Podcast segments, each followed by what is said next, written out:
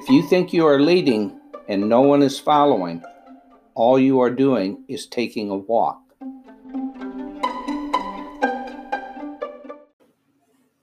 Good morning, friends, peers, and family. My name is Joel Christensen, founder of Christensen Academy and co founder of the Professors Institute for Professional Advancement, or known as PIPA. Our mission is to serve the greater good of businesses, to help put them in a better position to succeed and thrive. I am very excited to start this new podcast on Joelisms, a forum that will allow me to share a little wit and wisdom from some of the life lessons I have learned from a lifetime of experience. It is my hope that you will be enlightened and even empowered from the topics I have a passion for, an interest in, and am curious about. All I ask is that you take from these podcasts only what feels right and good to you, and that you can use and apply in your personal and professional life. Hello again to all of you out there listening to uh, Joelisms and uh, Joel's podcasts. I appreciate your uh, participation in the podcast. And again, I thank you for that. Uh, today's going to be devoted to talking about values driven leadership. There are lots of leadership styles out there. There's coach style leadership, bureaucratic leadership, democratic leadership, autocratic leadership, laissez faire, transformational, and transactional. I'm going to talk about values driven leadership simply because without a center, a core of values, no other style matters. So let me begin with this statement from Zig Ziglar. He said that every human undertaking requires leadership. Even a two car parade gets fouled up if you don't decide ahead of time who is going to lead. Leaders lead, others follow. What is it that makes some people lead and others follow? I submit that it has to do with passion, motivation, and an unwavering commitment for excellence and doing the right thing. Leaders transform, they inspire, they coach, they value leadership, they care, they share, they affirm, they appreciate, they value those they serve. They are present and they serve. Why am I sharing this podcast on values driven leadership? Because I know what it feels like to get to a position of leadership, to be trusted, and then lose my way, to lose my passion, to lose my desire for excellence, to lose my core values to the disease of addiction. And it was a long slog back to be trusted again as a leader. Why did I persevere? Because it was what I was called to do. I was called to write, to speak, to teach, and to lead. It never left my soul. Recovery has taught me the value of doing what is right, to persevere, to be of service, and to live a no excuse life. There can be no greater calling, no greater privilege, no greater responsibility, no greater purpose than to be a leader and lead. It is a sacred bond of trust that must never be compromised. When you think of a value, what comes to your mind? Webster defines value as that which has worth, that which is sacred and significant. Leadership is not an entitlement. People work their way into it, they pay the toil for it. It is a sacred privilege that is earned. Leadership is significant and it does matter and it does make a difference. When I think of a value, I think of the core values of truth, trust, respect, integrity, compassion, fairness, responsibility, and accountability. Values are your rules in life. They are essential to a fulfilling life. Values shape and define your character, who you are as a person. They act as a moral compass. Values are the guiding principles that give your life and business good orderly direction. And that good orderly direction is a direct result of being clear about what you value and what you won't compromise. There is a story told about a motorist driving through a dense fog following the taillights ahead of her. The driver in front did all the squinting, worrying, and navigating. Suddenly, the car in front stopped and the two cars collided. Hey, why didn't you signal before you stopped? yelled the woman behind. Why should I? came the reply. I am in my own garage. If you fail to pay attention, your life or business can follow a comparable path. Without a clear value system, you can travel through a dense fog and end up in someone else's garage and blame them for it. Blame seems to be a rite of passage in our culture today, doesn't it? But there is a universal truth about blame, and that is it eventually finds its way back to its rightful owner. The energy spent on blaming can be better used on leading and succeeding. And to make my point about the value found in leadership and working together, collaborating for the greater good, and never once whining about their roles or caring about who gets the credit can best be found in the lessons taught by geese. As each goose flaps its wings, it creates an uplift or a synergy for other geese to follow. By flying in a V formation, the geese add 70% greater flying range than if each goose flew alone. What's the lesson?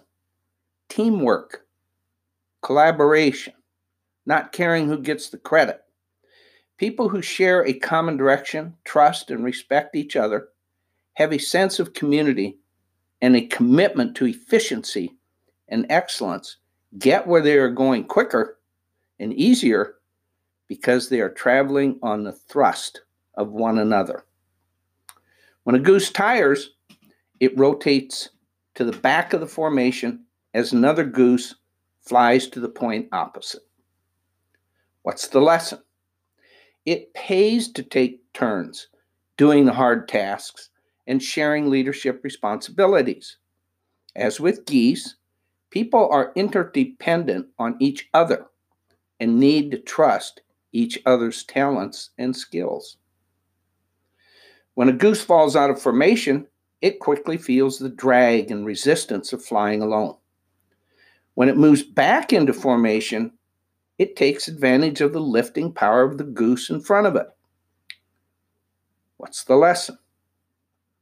Even though we are individuals, if we had as much common sense as a goose, it is imperative to stay in formation with those headed in the same direction as we are. When a goose gets sick or wounded, two geese drop out of formation and follow it down to help and protect it. They stay until it dies or can fly again. Then they launch out in formation and fly to get caught up with their flock again.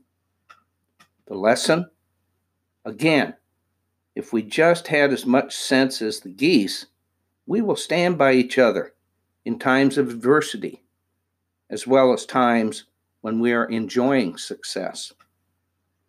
The geese flying in formation honk to remind the geese in front to keep up their speed. Again, what's the lesson?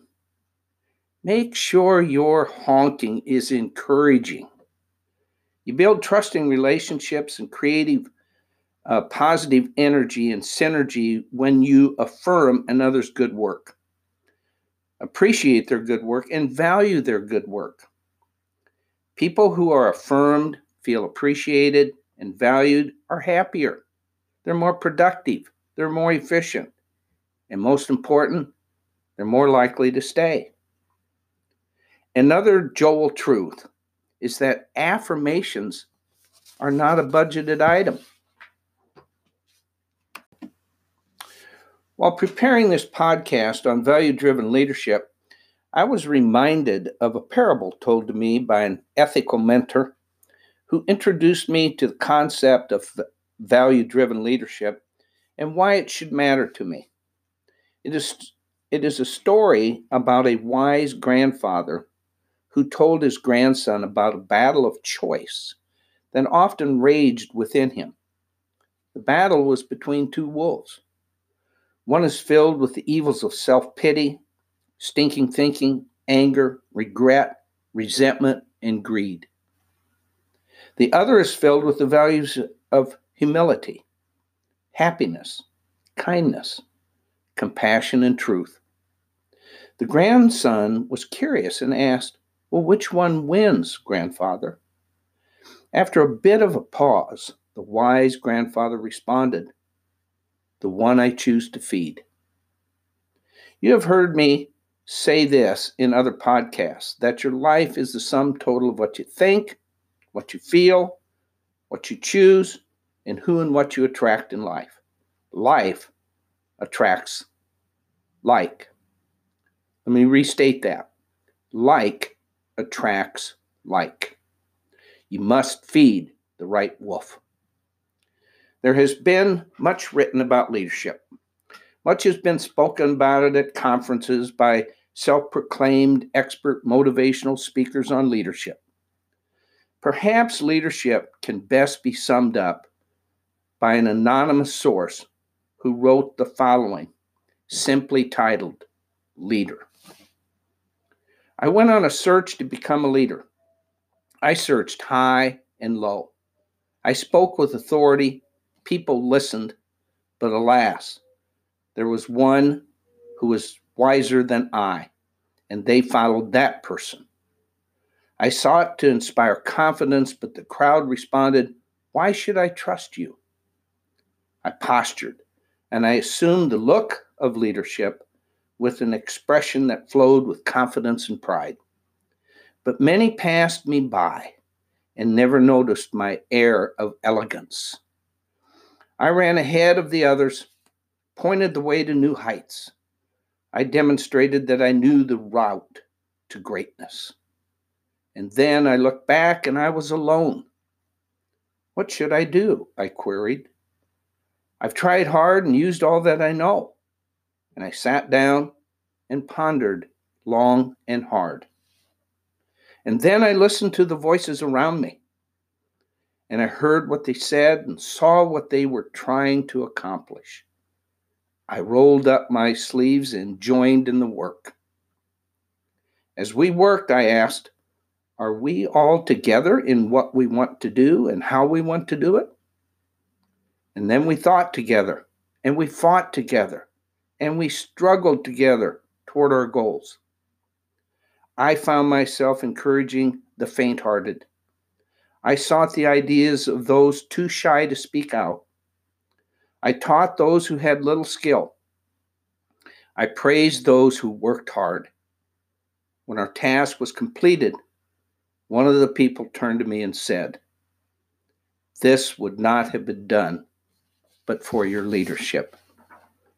At first, I said, I didn't lead. I just worked with the rest of you. And then I understood that leadership was not a goal, it was simply a way of reaching a goal. I lead best when I help others go where together we have decided to go. I lead best when I help others to realize their potential and discover their talents. I lead best when I think less about myself as a leader and focus on the greater good of the group I have the privilege of leading. Leaders lead, others follow. And they follow because they believe in where the leader is leading them. They believe in their talents and competence.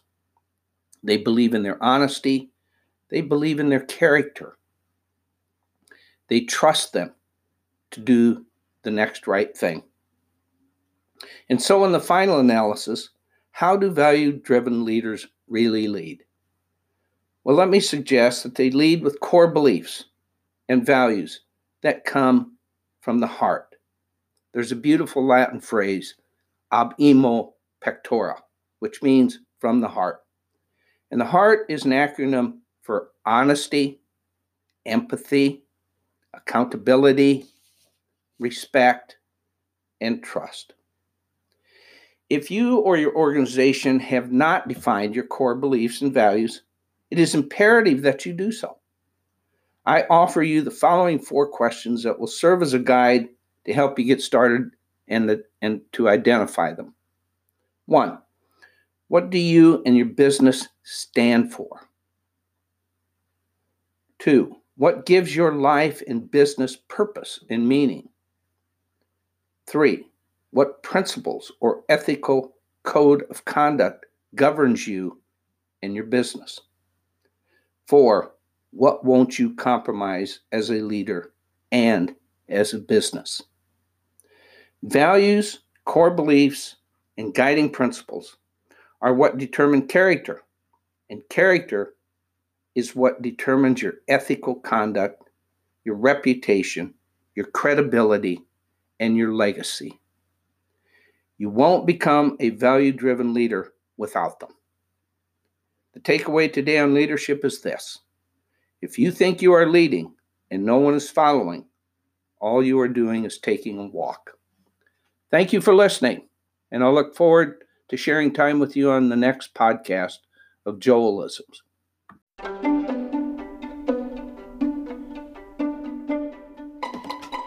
If you are looking for a common sense speaker, help with your business and strategic planning, books by Joel, or continuing education credits in ethics and managing your time to be more efficient and productive, please contact me at speakerjoel at ymail.com or through my websites www.joelcspeaking.com or www.professorsinstitute.com.